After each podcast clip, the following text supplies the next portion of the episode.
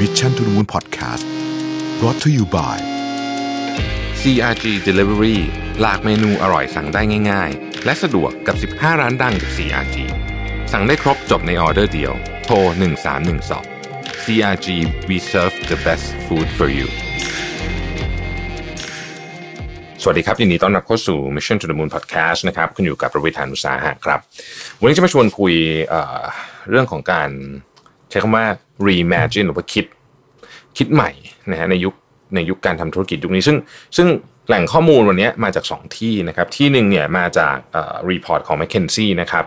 from surviving to thriving reimagine the post COVID-19 return นะฮะส่วนที่ที่2เนี่ยนะครับมาจาก status ของคุณกอล์ฟมารุตนะครับเจ้าของ Class Cafe นะครับผม ไม่รู้จักคุณกอล์ฟเป็นการส่วนตัวนะครับ แต่ว่ามีคนแชร์มา แล้วผมรู้สึกว่ามันเป็น status ที่ผมอ่านแล้วผมถึงขั้นต้อง copy ไป paste ไว้ใน PDF ไฟล์นะฮะแล้วก็พิมพ์ออกมาเพื่ออ่านรูขีดเส้นแล้วก็ส่งให้ทีมงานทั้งบริษัทอ่านด้วยเลยนะฮะทีนี้ทำไมถึงเอาสองเรื่องนี้มารวมกัน เพราะว่าจริงๆแล้วเนี่ยสิ่งที่สิ่งที่ Class Cafe ทำเนี่ยนะครับมัน เป็นแนวทางเหมือนกับที่แมคเคนซี่เขียนไว้เลย ผมเลยอยากจะเอามาเล่าว่ากระบวนการเนี่ยนะฮะของการทำ reimagine business เนี่ยคืออะไรนะครับผมผมจะไม่เล่าทั้งหมด ของของ m c k เคนซี่นะเพราะมันยาวมากนะครับใครอยากไปอ่านลองไปอ่านเองแต่ผมจะเล่าเรื่องของ Class Cafe ก่อนนะครับโอเคนะฮะ Class Cafe ผมเชื่อว่าทุกท่านก็น่าจะคุ้นเคยกันดีอยู่นะครับเป็นร้านกาแฟที่ต้องบอกว่ามาแรงมากๆในยุคหลังๆก็ใช้กลยุทธ์ป่าล้อมเมืองนะฮะแล้วก็ตอนนี้ก็ก็ก็เป็นที่รู้จักกันเป็นอย่างดีแต่แน่นอนนะฮะธุรกิจร้านกาแฟเนี่ยกระทบหนักอยู่แล้ว เพราะว่าตั้งแต่จริงๆ คุณคุณมารุตบอกว่า ก็เริ่ม forecast กันแล้วนะช่วงประมาณสัก กลุ่มภานะฮะว่าเอยอดมันมีโอกาสที่จะทราฟฟิกหายไป 80 90 หรืออาจจะหายไป 100%เลยก็ได้นะฮะเพราะฉะนั้นเนี่ยสิ่งที่ตอนก็เริ่มทำก็คือ โอเค เราต้องทยอยค่อย ๆ เหมือนกับหยุดขายที่กรุงเทพอะไรเงี้ยนะฮะระยองนครปฐมนะฮะโจทย์ก็คือว่าเวลา 3 เดือนต้องหาแหล่งรายได้ใหม่นะฮะแต่ว่าพอปิด พอปิดสาขากรทมที่ไม่ทำกำไรนะย้ายไปเปิด สาขาใหญ่เลยที่ที่โคราชย่าโมมันเป็น 24 ชั่วโมงฮะที่นี่ขายยอดขายได้ดีกว่าคลาสในกรุงเทพรวมกันเกือบ6สาขานะครับคราวนี้ก็ไปเลยไปไปเปิดอีกที่หนึ่งชื่อว่าคลาสโรงชายขอนแก่นนะ24 ชั่วโมงเหมือนกันอยู่ในมอขอนะครับ ซึ่งก็พยายามเปิดให้ได้เร็วมากนะฮะเพื่อให้ทันวันที่ 15 ซึ่งซึ่งเป็นกลางเดือนก่อนช่วงสอบนะครับปรากฏว่าไปเปิดทันจริงๆนะฮะเปิดทันปุ๊บนะฮะก็โอ้โหบอกว่า ที่ขอนแก่นนี้ทำรายได้มากกว่ากทมสิบสาขารวมกันเลยนะฮะก็เลยตัดสินใจปิดสาขากทมลงชั่วคราวนะครับ เพื่อหยุดค่าใช้จ่ายที่ที่ที่มีอยู่นะครับ ทั้งหมดทั้งมวลนี้เนี่ยใช้เวลาแป๊บเดียวเองนะฮะไม่กี่วันก็ก็ตัดสินใจทำกระบวนการทั้งหมดนี้นะครับ ในกรทมยังเหลือที่ธรรมศาสตร์ลังสิตเท่านั้นที่ยังเปิดอยู่นะฮะนี่เข้ามามีนานะฮะมีนาเนี่ยก็บอกว่าเออต้นเดือนมีนาเนี่ยก็ยังก็ยังพอรักษายอดขายไม่ได้นะครับจนกระทั่ง มันมามีจังหวะเปลี่ยนสำคัญ ซึ่งคิดว่าสำคัญสำหรับทุกธุรกิจก็คือวันที่ประกาศพรกฉุกเฉินนะฮะพอประกาศพรกฉุกเฉินปุ๊บเนี่ยโหคราวนี้นะฮะเป็นช่วงที่เหนื่อยที่สุดเลยนะครับ คุณมารุตบอกว่ากลางวันเราต้องขายของในสาขาที่เปิดขึ้นมาใหม่ กลางคืนต้องส่งทีมเข้ากรุงเทพมาเก็บของสดในสต็อก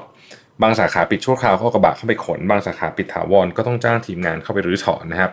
ทำแบบนี้ 2 สัปดาห์ต้องให้จบในช่วงเวลาหนักหนาสาหัสช่วงเวลานี้หนักหนาสาหัสจริง ๆทำงานกัน 24 ชั่วโมงนะครับ เดินทางทุกจังหวัดบางทีตีสี่ตีห้าเช้าเลยก็มีนะครับเราก็เข้ามาถึงช่วงล็อกดาวน์นะครับ ซึ่งเป็นช่วงที่แบบ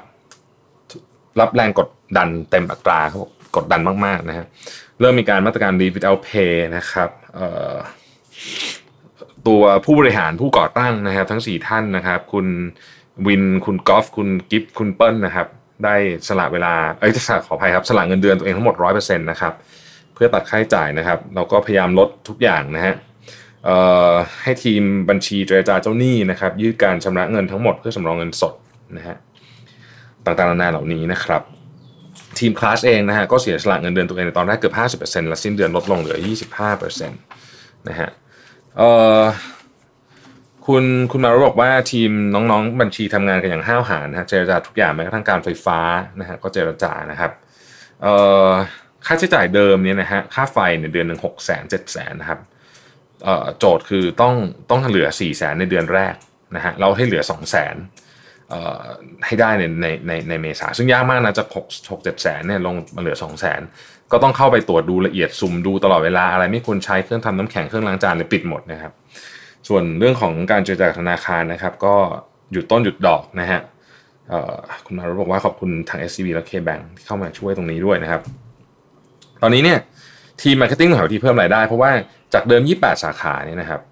ตอนนี้ปิดลงไป 16นั้นเหลือ 12นะครับซึ่งแน่นอนว่าต้องทำให้สาขาที่เหลืออยู่ 12 สาขาเนี่ยคุณคุณมารุตใช้คำว่าสร้างรายได้อย่างบ้าคลั่งแบบไม่เคยมีมาก่อนนะก็คือแบบคือแบบ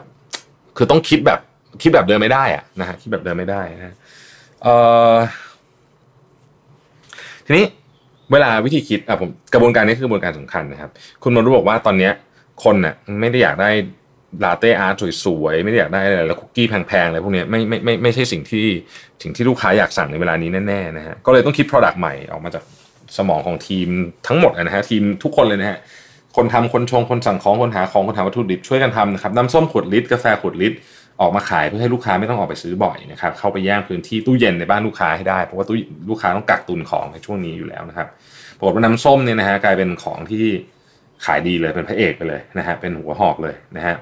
การจัดการ supply chain ก็ต้องทำใหม่หมด เพราะว่าจากแต่ก่อนเคยขายหน้าร้านเยอะใช่ไหมครับตอนนี้ขายเป็นขวดเนี่ยบรรจุขวดกับหน้าร้านวิธีการมันก็แตกต่างกันนะฮะทีมเบเกอรี่นะฮะก็ต้องสร้าง Product ใหม่อย่างเช่นเค้กข้าวเหนียวหมูทอดนะฮะ คุณกอล์ฟบอกว่าน้ำจิ้มแจ่วอร่อยมากครับขายทีปอนด์สองปอนด์เหมือนขายเค้กเลยนะฮะทีมเบเกอรี่ก็ทำขนมปังยักษ์ใส่ไส้หมูหยองลูกลูกเกดนะฮะอะไรแบบนี้เป็นต้นนะครับทำกันกลางคืนเสิร์ฟแต่เช้านะฮะกลางคืนติดเคอร์ฟิวก็เอ่อล็อกอยู่ในร้านนะฮะไม่ได้กลับบ้านนะฮะทำงานกันหนักมากนะฮะทีม Business Development ก็เปิดทุกช่องทางนะครับ Grab Panda Food Line Man อะไรทุกอย่างนะฮะใช้หมดนะฮะ Line แอด มีคนตอบ 24 ชั่วโมงนะครับทุกช่องทางร้านเปิดหมด อยากจะอยากจะซื้อเมื่อไหร่ต้องได้ซื้อนะครับ แล้วก็พยายามปิดการขายได้มากที่สุดนะฮะมีคนเข้าเวรตลอด 24 ชั่วโมง 7 วันนะฮะเอาคนเสิร์ฟมาส่งของนะฮะเป็นต้น ซึ่งบอกว่าได้ได้ประโยชน์หลายเรื่องหนึ่งน้องๆมีงานทำนะครับสองเนี่ยน้องๆบาริสต้านี่มีคือคือคนบาริสต้าเขาเขาเป็นผู้เชี่ยวชาญด้านกาแฟ เพราะฉะนั้นเขาก็จะ ค่อนข้างที่จะเหมือนกับระมัดระวังเวลาส่งอะไรเงี้ยนะฮะก็ทำให้ประสบการณ์รสชาติกาแฟดีขึ้นด้วยนะฮะรวมไปถึงการเนี่ยเช่นออฟฟิศนะครับทุกคนมานั่งรวมกันข้างล่างหมดนะฮะอยู่ที่สาขาสาขาหนึ่งนะครับแล้วก็เป็นทีมเล็กๆ ทุกอย่างตัดสินใจอย่างรวดเร็วนะครับ แล้วก็ผู้ร่วมก่อตั้งก็ก็เรียกว่าทำงานกันแบบสุดๆนะฮะทีนี้ไอ game changer มันอยู่ตรงนี้ฮะคือเขาไปทำ concept ประมาณรถพุ่มพวงอะนะฮะ รถพุ่มพวงเป็นเปิดสั่ง pre-order นะครับจ่ายเงินล่วงหน้านะฮะตรงนี้เอ่อได้เงินพอพอสมควรนะ แต่ว่าเอ่อเหนื่อยเหมือนกันนะฮะแต่ที่ที่น่าประทับใจคือออเดอร์แทบทั้งหมดเนี่ยมาจากโรงพยาบาลคุณหมอและพยาบาลนะครับ ที่ปกติเนี่ยคลาสคาเฟ่ให้การสนับสนุนกิจกรรมเสมอมาวันนี้คลาสเดือดเดือดร้อนนะฮะ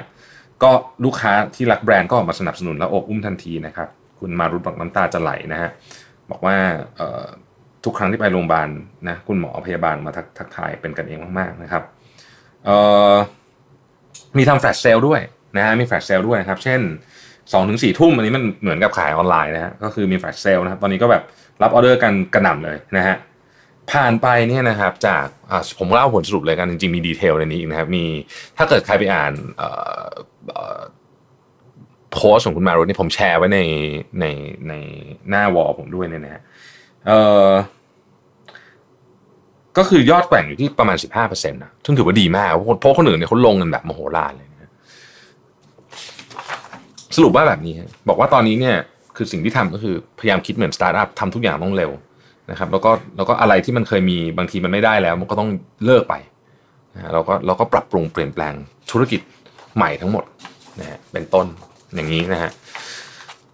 อันนี้คือเคสตัวอย่าง อย่างที่บอกผมอยากจะเล่า framework อันนี้ เมื่อมาพูดผ่านวิธีคิดแบบ McKinsey เนี่ยนะครับ บางส่วนนะฮะเขาเขาเขาพูดว่าอะไรบ้างเขาบอกว่าจริงๆเนี่ยการที่จะ recover revenue กลับมาได้เร็วที่สุดเนี่ยมันมีอยู่ 5 อย่างนะครับ ก็คือเขาใช้คำว่า shape นะฮะ S H A P E shape มาจาก startup mindset นะฮะนี่แหละ ถูกต้องเลยสิ่งที่ Class Cafe ทำนี่คือ Startup Mindset สุดๆนะฮะ H มาจาก Human at the core คือเอาคนเป็นศูนย์กลาง คนของเราเป็นศูนย์กลาง นะครับในการในการคิดนะฮะดูแลคนเหมือนครอบครัวนะครับในในนี้คุณคุณมารุแกก็เขียนไว้นะฮะดูแลลูกน้องเหมือนครอบครัวนะครับเอ่อสาม accelerate of digital tech and analytics นะฮะอันนี้ก็เหมือนกันนะฮะอันนี้ก็คือเอาบางอย่างยังไม่เคยทำดิจิทัลเพราะว่าเท่าเท่าที่ทราบก่อนหน้านี้ทางร้านอาจจะยังไม่ได้ส่งเยอะนะครับคือก็คือเน้นคือคือมี 28 สาขาแล้วก็ขายหน้าร้านจะเยอะ ตอนนี้ก็มาดิจิทัลเยอะนะฮะเอ่อ purpose different customer playbook นะฮะผมเชื่อว่าที่ผ่านมาเนี่ยคลาสอย่างเช่นยกตัวอย่างกรณีที่โรงพยาบาลเนี่ยที่เคยไปช่วยทำกิจกรรมมีอะไรบางผ่านมาเนี่ยนะฮะสิ่งที่เคยทำไว้เนี่ยลูกค้านึกถึงนะฮะแล้วก็ ecosystem and adaptability โอ้นี่ชัดเจนมากนะครับ อันไหนสาขาไหนไม่ทำกำไรปิดนะครับเปลี่ยนเอาคนเสิร์ฟมาส่งของแทนนะฮะเเปลี่ยน product ต่างๆนะฮะจากที่เคยขายเป็นแก้วๆนะครับขายเป็นลิตรแทนนะฮะเเปลี่ยนคือทุกอย่างนะฮะคือทุกอย่างมันเปลี่ยนทั้ง ecosystem ทั้ง adaptability นี่คือทำให้ทำให้กลับมาได้เร็วนะครับทีนี้ไปต่ออีกนิดนึงนะฮะคือจริงๆต้องบอกว่าในในนี้เนี่ยมันมีเคสกันหนึ่งซึ่งคล้ายคลาสคาเฟ่มากๆเลยเนะเป็นเคสของรถรถเช่าฮะเอ่อบริษัทรถเช่าบริษัทหนึ่งในในในจีนนะครับ เขายอดตกไป 95%ซึ่งก็พอๆกันนะกับวันนี้นะฮะยอดตกไป 95%เพราะแน่นอนว่าไม่มีใครไม่มีใครเช่ารถนะฮะนักนักท่องเที่ยวก็ไม่มา ปรากฏว่ามันอย่างนี้ฮะคือมันยังมีบริษัทจำนวนพอสมควรทีเดียวที่จำเป็นที่จะต้องไม่สามารถ work from home ได้นะฮะอันนี้ไม่ได้พูดถึงในอู่ฮั่นนะฮะในเมืองอื่นที่ไม่ได้ strict เท่าอู่ฮั่นนะไม่สามารถ work from home ได้นะครับเขาไป คือคือบริษัทรถเช่าเนี่ยยอดขายขาย 95%ลดเต็มลานไปหมดทำไงดีนะฮะเขาก็ไปดูในเหมือนกับโซเชียลมีเดียมอนิเตอร์ริงเนี่ยแล้วเขาก็พบว่าเฮ้ยมีบริษัทจำนวนมากเลยที่ที่ไม่สามารถที่จะ work from home ได้ ต้องให้พนักงานเดินทางไปที่ไหนสักแห่ง แต่ก็ไม่อยากพนักงานขึ้นไอ้ public transportation นะรถสาธารณะเพราะมันมีโอกาสจะติดสูงใช่ไหมฮะเขาก็เลยบอกว่าเอา้านี้เรามีรถเหลือเต็มเลย เราไปเสนอให้บริษัทดีกว่านะครับเป็นลักษณะที่เรียกว่าเป็น เป็นช่วงเนี้ยช่วงพิเศษช่วงนี้นะครับราคาก็พิเศษหน่อยนะฮะเช่าลองเทอมหน่อยให้พนักงานเดินอ่าพนักงานต้องเดินทางมาทำงานเอาก็เช่ารถไปนะฮะบริษัทก็เอ่อบริษัทที่จำเป็นต้องให้พนักงานมาทำงานเนี่ยก็รู้สึกว่าเออมันก็ดีเหมือนกันนะก็เหมือนเป็นสวัสดิการอันหนึ่งให้พนักงานนะครับ ตัวบริษัทรถเช่าเองก็ก็เอ่อก็ทำเซอร์วิสนี้ขึ้นมา แล้วก็มีระบบที่เป็นแบบ no touch car pick up ก็คือเอ่อไม่ไม่ไม่มีการสัมผัสนะฮะไม่ไม่มีการสัมผัสแล้วก็ แล้วก็โปรแกรมนี้ทั้งหมดเนี่ยใช้เวลาเพียงไม่กี่วันเท่านั้นเองนะในการทำขึ้นมาทั้งที่จริงๆเนี่ยถ้าเกิดพวกเป็นเวลาปกติเนี่ยน่าจะเป็นหลาย ๆ เดือนนะนี่ใช้เวลาสองสามวันทำคือเขาปรับตัวเร็วมาก ปรากฏว่าถึงตอนนี้นะครับ ใน period เดียวกันเนี่ยนะฮะยอดขายลดไปสิบเปอร์เซ็นต์เองในขณะที่คนอื่นเนี่ยลดกัน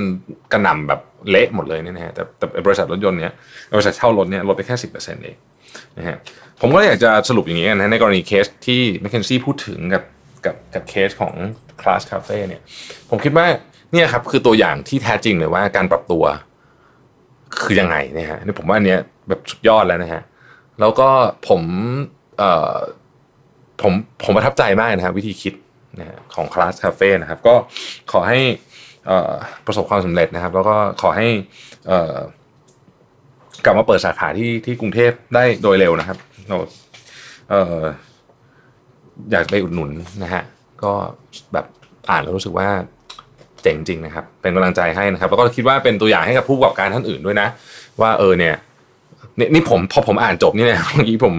เล่าให้ฟังว่านี่อ่านจบผมก็พิมพ์เลยนะฮะว่าแบบเออเราอยากทำอะไรเพิ่มบ้างตอนนี้เนี่ยคือเราก็พยายามปรับตัวผมรู้สึกว่าเราอย่างสีจันเองเนี่ยเราปรับตัวเร็วไม่ไม่เร็วขนาดนี้นะต้องเร็วขึ้นกว่านี้อีกนะฮะ ก็เลยอยากจะเสนอไว้เป็นแนวทางนะครับ ขอบคุณที่ติดตาม Mission to the Moon นะครับ ผมได้จริงๆได้เอ่อส่ง inbox นะฮะไปหาทางทางคุณมารุตและอยากจะเรียนเชิญแกเข้ามาเเเรียกว่าอะไรขออภัยซูมเข้ามานะครับมาคุยกันในรายการ Mission Tonight เดี๋ยวลองดูว่าคุณมารุจะสะดวกหรือเปล่านะครับ ขอบคุณที่ติดตาม Mission to the Moon นะครับ แล้วเราพบกันใหม่ในวันพรุ่งนี้ สวัสดีครับ Mission to the Moon Podcast Continue with your mission